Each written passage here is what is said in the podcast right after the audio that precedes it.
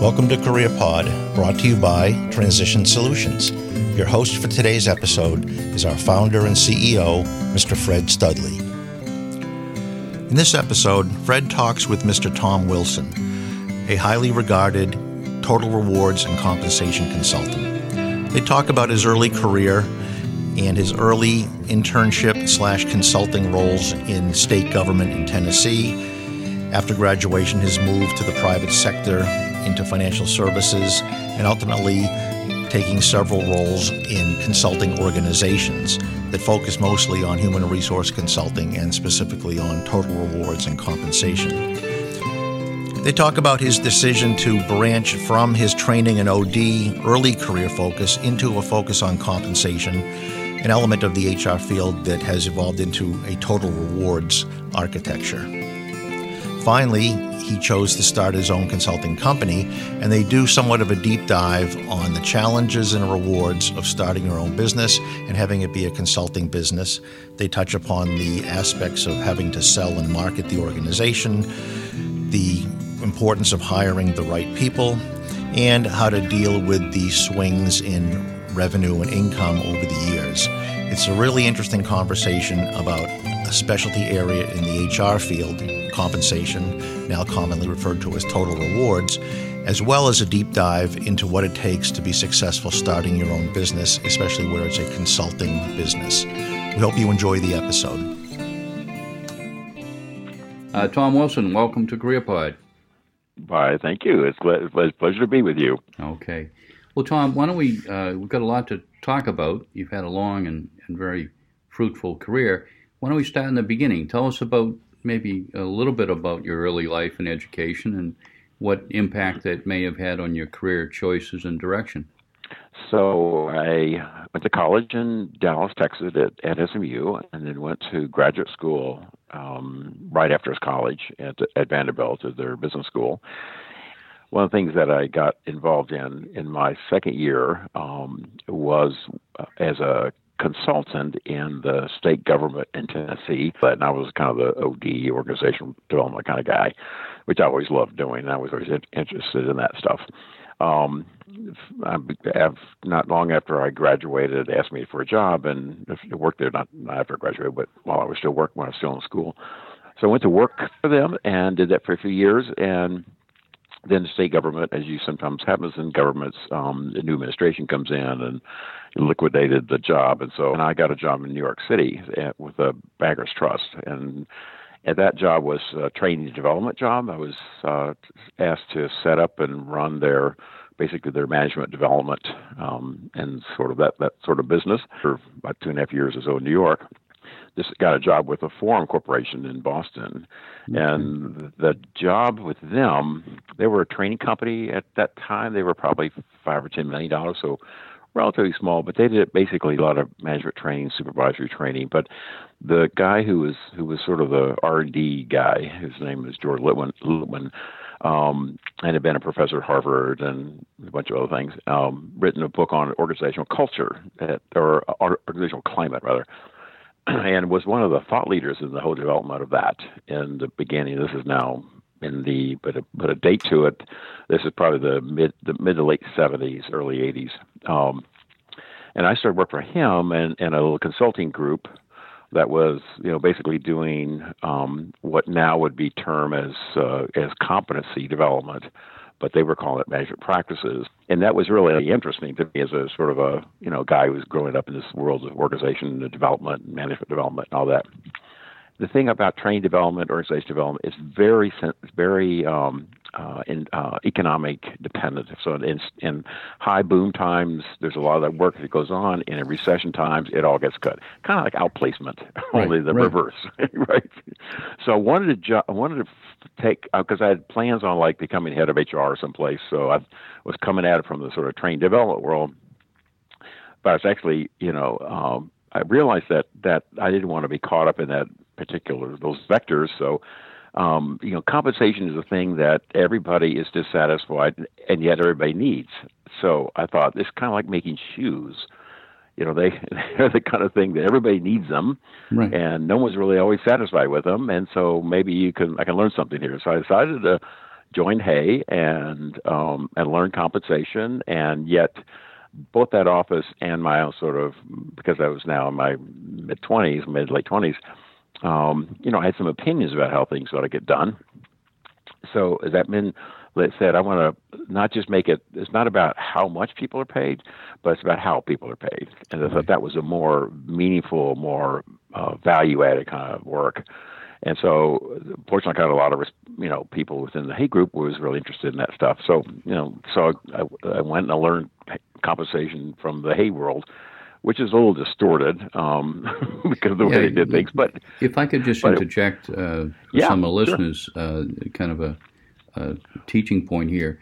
A lot of people go into consulting work because of passion and their love right. of that particular body of knowledge you kind of made a practical decision saying that yeah. uh, given the economic swings, uh, I want something that can fight through the headwinds uh, in mm-hmm. all times. And that would lead mm-hmm. me to looking at this whole body of knowledge called, you know, total compensation and, yeah. and some of the related areas. So that, that's a good exactly. takeaway for a lot of people.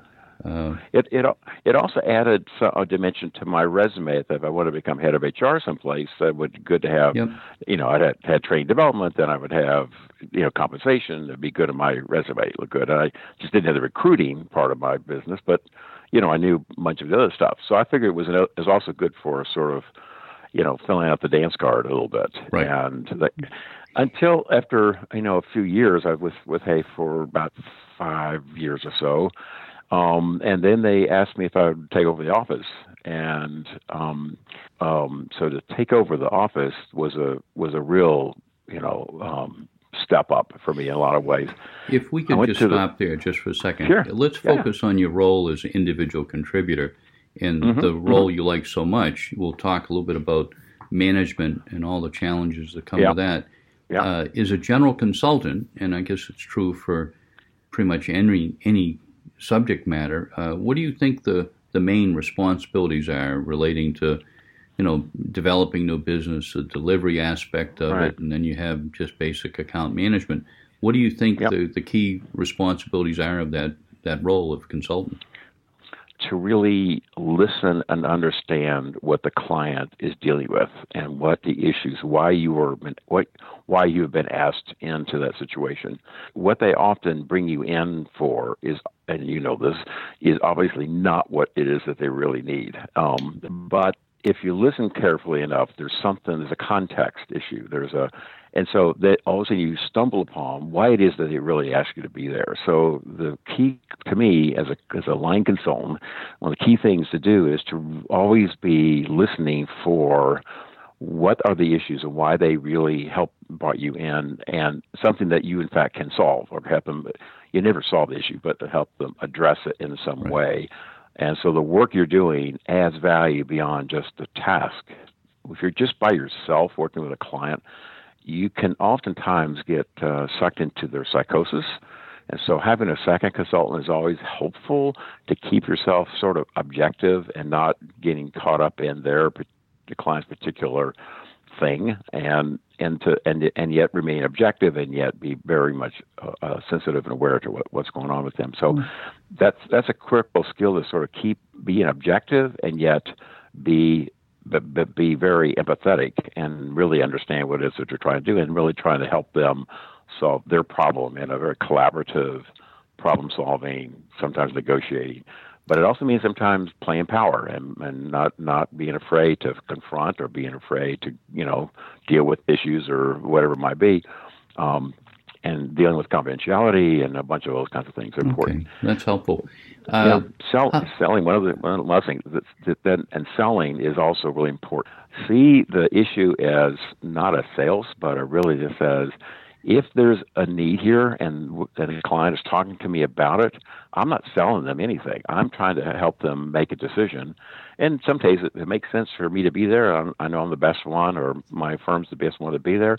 I want to convince them that we are the best ones to solve their situation. They may choose a different decision, which that's their prerogative. but if it's it's not selling, it's really saying it's not trying to manipulate or anything else. It's really trying to solve their problem and understand and, and really demonstrate that we're the right person, if in fact we are. Right. And so part of what you're doing in that selling process is you're also evaluating them. Is this somebody you can work with and and do it and be successful with? You may you know, I'm sure you have. I've, I've taken jobs where I've kind of held my nose and did the work, and I've quickly get get out of there as quickly as I can, right. because you you need the money. Uh, on other cases, you really want to be in there because you know you can make a big contribution and make a you know value added, and then you know you. But the, and the other part of that is that you're an uncle or you're an aunt. You're you, you're not part of that family. You need to leave town. So uh, well, eliminating somewhat, a defense. Somewhat related to that is, mm-hmm. yeah, uh, you know, to be you know, kind of cryptic here. What, what do you have you you fired a customer before, and mm-hmm. is a, a, individual consultant or a, a, person working on their own or a business owner? Mm-hmm. What what characteristics do you look for that you know it's not going to be a good assignment, good engagement, and uh, yeah. what what kind of triggers those thoughts? Gosh, um, there are two things that are indicators to me. One is my own guts. So some there's sometimes that are inside that I just know this is not right. Um, it's a or or you can feel that what they're really doing is trying to manipulate you or to somehow get you to work their agenda and okay. you know and and and and sometimes that's okay to do that because in fact they have a legitimate agenda and it's important to be their uh, confidant or their partner in this process so so when i so there's it's those are the I'll call it internal. The external stuff is is they ask more. They are they negotiate every single dime with you. They they're they're willing to they're willing to um, uh, uh, ask you for anything that expands beyond what you're doing in terms of the scope of the agreement, but they're not willing to pay for it and not willing to even legitimize being paid for it. That's another situation where I'm, I say, okay, fine. Or you, you're caught up in a situation where um, they are blasting the you what you're doing. They pick the they nitpick little typos. They nitpick color. They nitpick format you know, they want to nitpick everything. And I said, I don't, it's not going to be value added right. time to me there. So did you uh, benefit from a mentor uh, throughout your career as a consultant? Good question. I, I wish I had.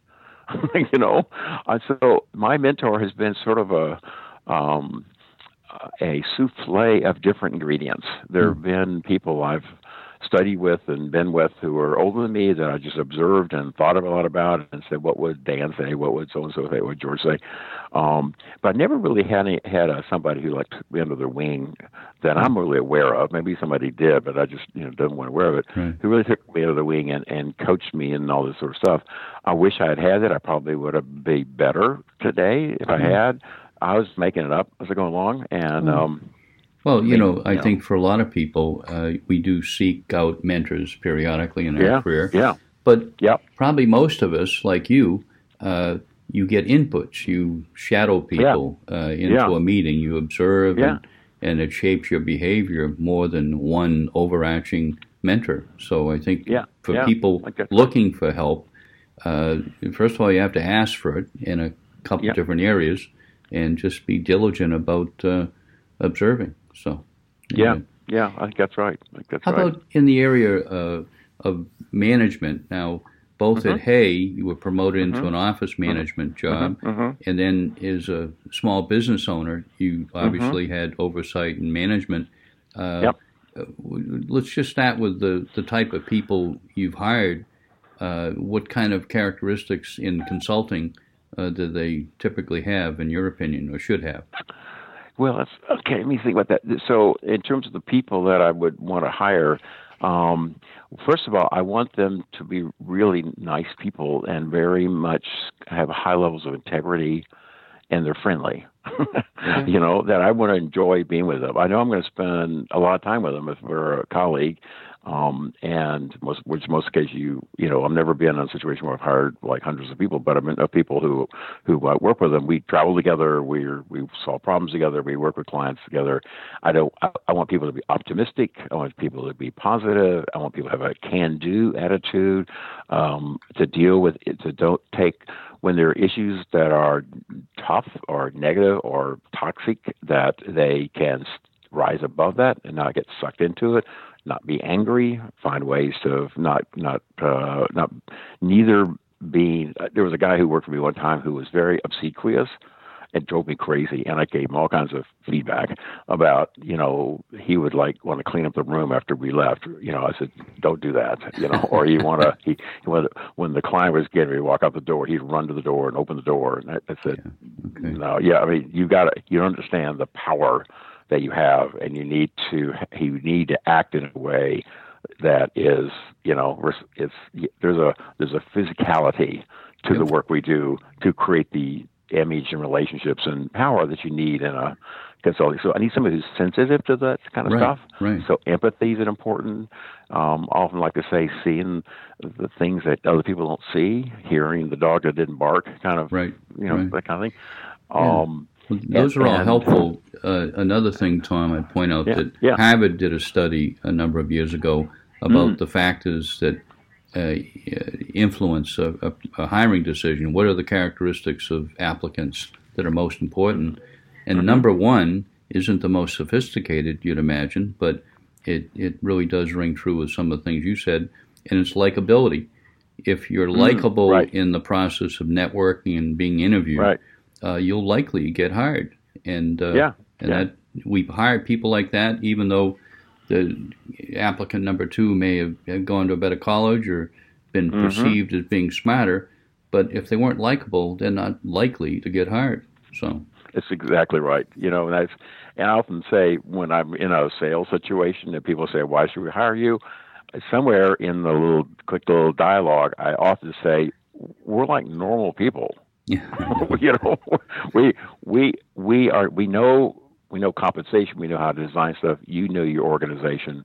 We can work with you. You can work with us because we're like we're like you in that sense. Right. And I think that you know because there are people who, and there are a lot of other firms, particularly in the exec comp world, who are you know Mr. and Ms. Arrogance and yep. who strut around in like the sort of McKinsey way of doing things or Fred Cook kind of ways of doing things that really um, are are demeaning to people and and off off putting and you know sometimes people some people are attracted to people like that because they put their consultant on a pedestal so they want them to act like royalty. Um, others want people they can work with. And right. the kind of companies that we tend to do business with want to work with us don't want to put us on pedestals.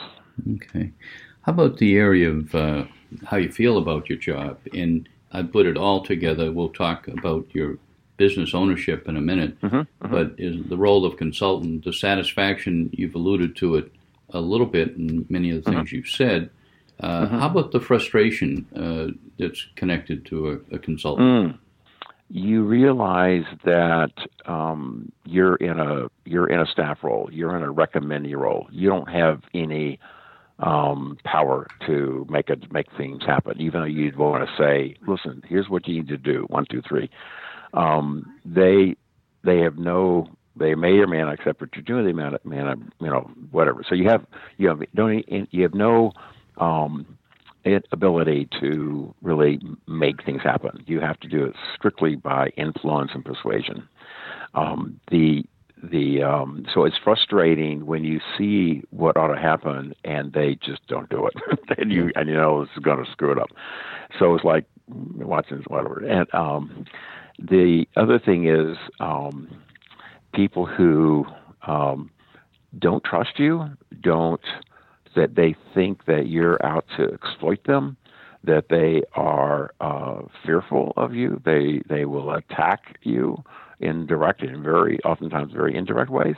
Um, things you say, they'll challenge what you're doing, and it's because of something that happened to them 20 years ago. You know, two two or three times a year, I'm just completely overloaded, And then other times, two or three times a year, I'm like saying, "So what's going? Where's my next meal coming from?" Right. Um, you know, and so there is a that a bit of that you know, um, feast or famine to the dynamic of this, of the stress of that, of having, you've got to be able to not feel like when you're getting tons of work that you can now go buy that great big house and that great big boat. Right. Because the at the same time when when when the trough is there, you know, make sure you have enough to cover yourself for the for the rough times, um, the lean times.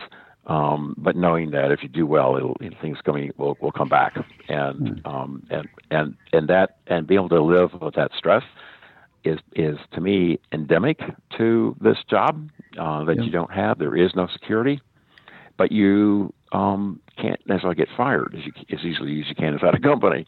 Right. Um, you know, but you're, you can still starve to death either way. Well, well, let's let's leave starving to death for a minute, and and how about the transition from a corporate setting to going on your own? What were the what was the catalyst? Obviously, many people that might yeah. be listening to this it's always there uh, about going on your right. own. You may have all the content knowledge, all the, the great accolades, but there's a, a real risk associated with you leaving. Mm-hmm. Sometimes we get asked to leave. That's fine. Right. Uh, but how did you manage the risk factor about starting your own business? the thing that you miss a lot is the you know they used to call it water cooler now I don't know what they what, where people congregate coffee pot probably um, that where the the sidebar conversations, the hallway conversations, those kinds of things. You don't get those in consulting, and you're not you can't just pick somebody up, pick up the phone and call. I mean, you can do some, and so you always do some, but the kind of stuff you do inside a company, the kind of communication, the informal relationships and all that doesn't happen in in um, consulting because you have to be charging them for the time you're spending with them, right? And then and then there's always this negative, you know, there's always concerns about all that stuff. So so there, it getting people when you come out of corporate into consulting, it's the nature of the relationships that you have with your your used to be your coworkers, now as your clients. It's very different, and also uh, as a coworker, you uh, oftentimes don't have uh, the power and influence that you deserve, and and um, sometimes in consulting you have power and influence that you don't deserve. You know that that you may be they may put more um, you know authority than you really know what you're talking about here, and so. Right. So there's a there's a very different mindset shift from a corporate consult, consulting. So somebody has to be really ready to um, to operate through a high influence mode starting my own business was an interesting deal because, without going too much detail on the thing, I decided I was working for another company at the time, and I just finished writing a book, which is frequently what people do when they write a book. They they uh, uh, they start their own consulting firms. This is my first of several books, but so I wrote a book. McGraw Hill was publishing, so it was a pretty reputable publisher anyway. Um, and I realized that I had to, you know, I had the publisher says, "Well, what do you want to have on the on the cover?" I said, well, give me a couple weeks to figure this one out. And I realizing at the time that that my future was not in that company, but was going to be on my own. Just, and so I said to the folks that were working for me at the time, we were in a small office that I was running actually up here in Boston area, and I and I said, okay, we need to sell three hundred thousand dollars in business before we can walk out the door, because we need to have that in order in the backlog that we can now close leave this one company and then start up these projects. So it was a high tense time to get this business, but without sold because I want to sell it after I start the business. Like literally in about two weeks, three weeks, we had people call me that I haven't talked to in a long time, say we'd like to hire you to do such and such. And, you know, and it was like all this stuff. And I said, okay, there's a sign there. Listen mm-hmm. to the sign and make a move. And so I left the firm in August, called the, the head of the company at the time and said on Friday, and he said, he said, when do you want to make this effective? I said, I can do it now. He says, okay, fine, done. Okay. And now, and then we started new business the next day. So aside from divine intervention, uh, what advice would you give a person uh, if the divine intervention looks just like a banker or looks like all the right. tuition bills have been paid? What's what do you think is a good time to start a career? Um, uh, as an independent. They, yeah, well, that's a good question. Well, I find that when people hit about 40 years old, which is how old I was at the time, there's a desire. You've been in the business for 10 or 15 or 20 years, depending on how long you've been working, and um, and you know what you you know what you want to do, you know what you're doing, and you love what you're doing, and you've got a passion and a vision about what you want to do, and so it's you've got to you've got to feel that level of passion and a, and a vision of what you want to do, and a strategy that says, okay, to do this, I want to. Here's my business plan, and you have that in place, and you've got some good friends that you can work from and network, and then you build a backlog of business, and you can make the leap off the you know the top of the mountain or whatever it is, or off the diving board or whatever metaphor yeah. you want. And I, and, I think and you just have that stuff in place, right? Because then it becomes one of of diving into it and saying, now I'm going to execute on this plan. Right. And I think it's it's wise to for some people to realize that if they have an idea towards going consulting, they can lay all the groundwork and do everything yep. they can do, but then they may defer for a year or two, right? Uh, just yeah. because not everything is aligned. Uh, they've got a one promotion due in their corporate job, yep. or they haven't got enough. Uh, affirmation uh, from their relationships that they would give them an assignment yeah. or whatever it is. So, yeah, uh, I've got a, I've got a friend of mine who who we were having coffee the other day, and he he is he is in marketing, so he was we were talking about what's and he's trying to to gear up his. He's been some. He left corporate. He had a he had a uh, a consulting assignment for oh about four, four or six months, and he another one. So it kept him going for maybe about a year. But now those things that he t- developed when he was in corporate have have ended and are, are, are ending. And he's like saying, "Well, what do I do now?" kind of thing. And, and yeah. it was an interesting discussion about how do you uh, really build business in a situation? Does he go to his friends and say, "I really need this job," you know, like sing the chorus line song, right? Or um, you know, how do you do? And then how you so you have lunches with people, and they you know they know you, they like you. If I hear something, I'll let you know.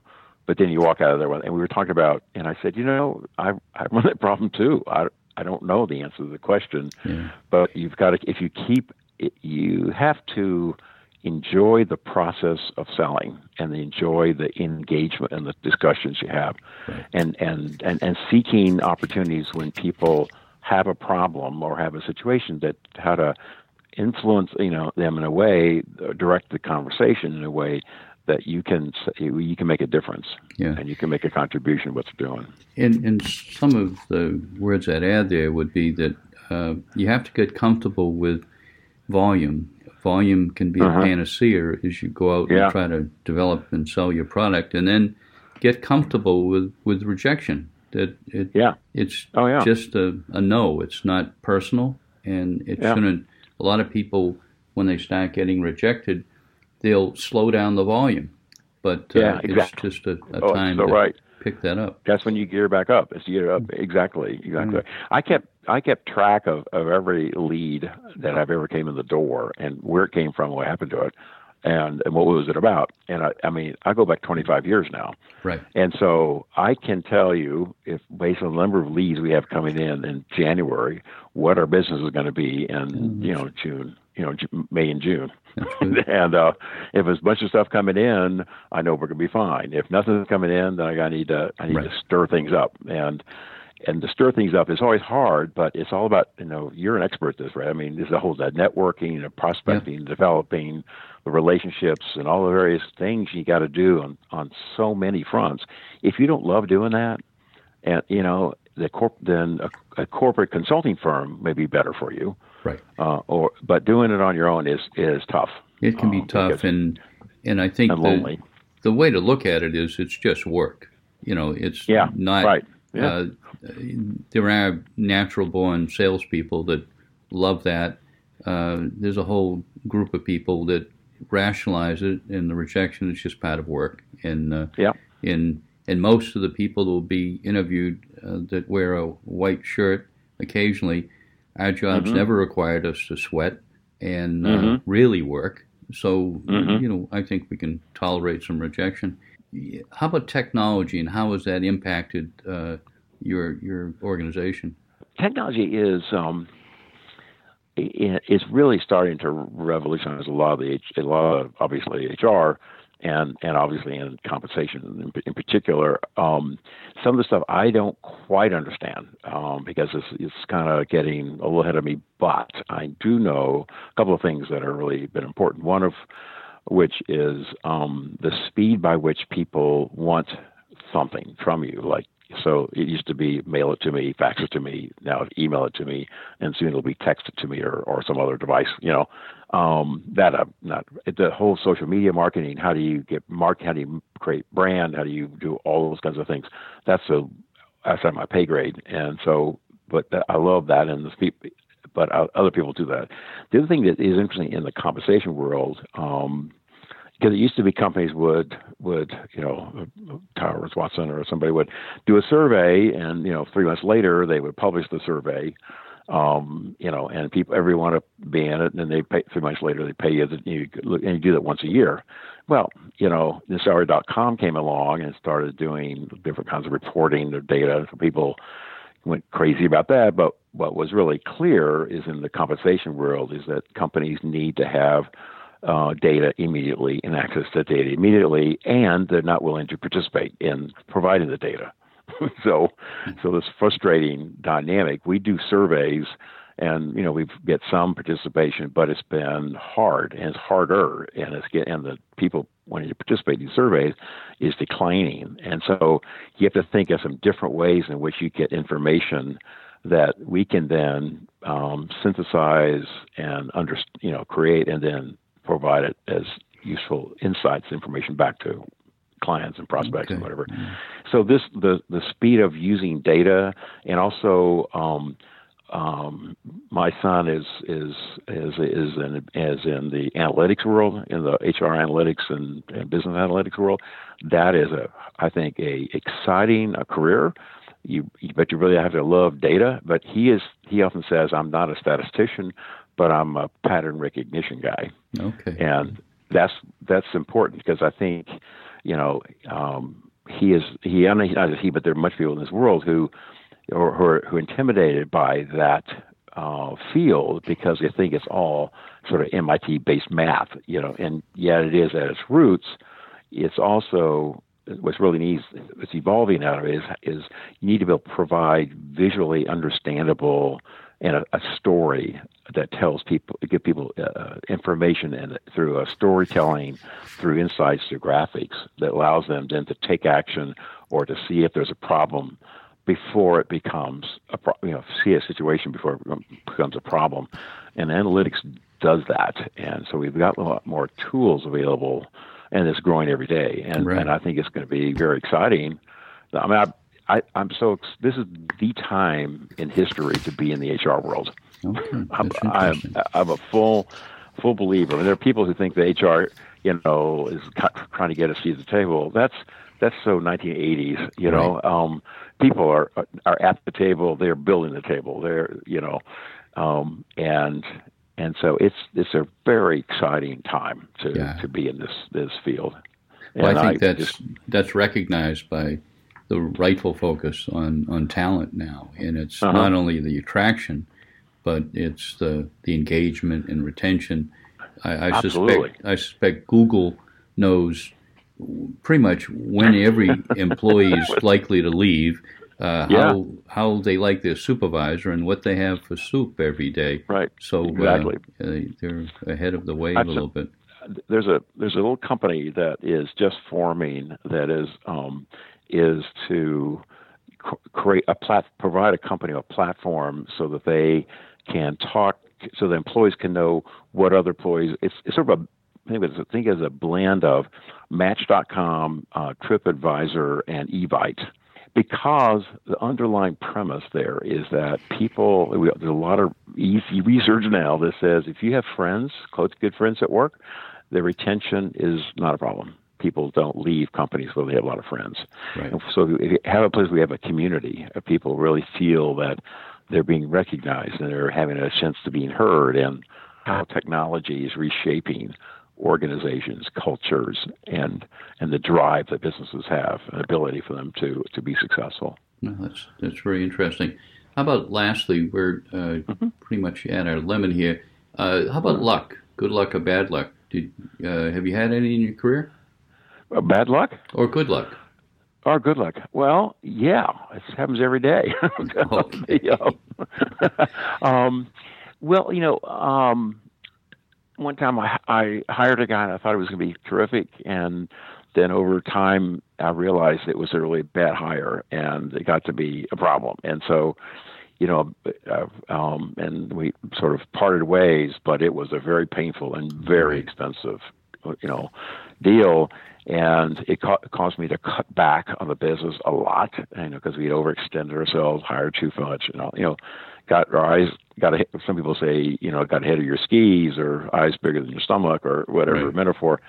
Um, and that somewhat bad luck is also bad decision making and a bunch of, you know, and I've learned from that a lot. I tried to anyway. Um, but mostly, um, you know, I feel very uh, appreciative of so many wonderful things I've had come to me in my life, and um, I've I've always I've always tried to maintain a philosophy of what goes around comes around, and if I'm good to people, they'll be good to me. Yeah, am I exploited sometimes? Yeah, you know, I never I never had non competes. I never had you know deals that made people to stay beyond when they felt they were and did some people like take advantage of us or or we had you know client or presentations where we told, told a lot of gave people a lot of information got a lot of stuff that other people would sell and make money on yeah.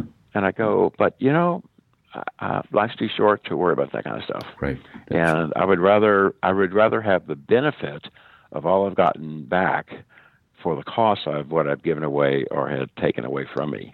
And when I put those two things together, you know, it's been a great life. I feel like George Bailey, you know. you know hey, now Tom, a tear is coming to world. my eye about now. And so, how can I ever ask another question? Now we're ending with George Bailey. Uh, right. I won't. I'll be ringing the bell uh, any second now. So, yes, well, another angel gets wings. well, this has been a pleasure, Tom, and uh, I just want to thank well, you for your pleasure. time and a lot of what you've said about the role of a consultant, the, the, hard work that goes into it in terms of uh, uh, mm-hmm. the actual content work, uh, the the kind of integrity that you you mm-hmm. built your mm-hmm. practices mm-hmm. on throughout the years, uh, and just kind of a, a pragmatic decision making about your career direction as you decide whether you stay inside and if you consult, what type of practice would you uh, engage with. So uh, it's been a pleasure, and I want to just thank you very much for participating. My pleasure. My pleasure. Thanks a lot, Tom. Take care now. Sure thing. All right.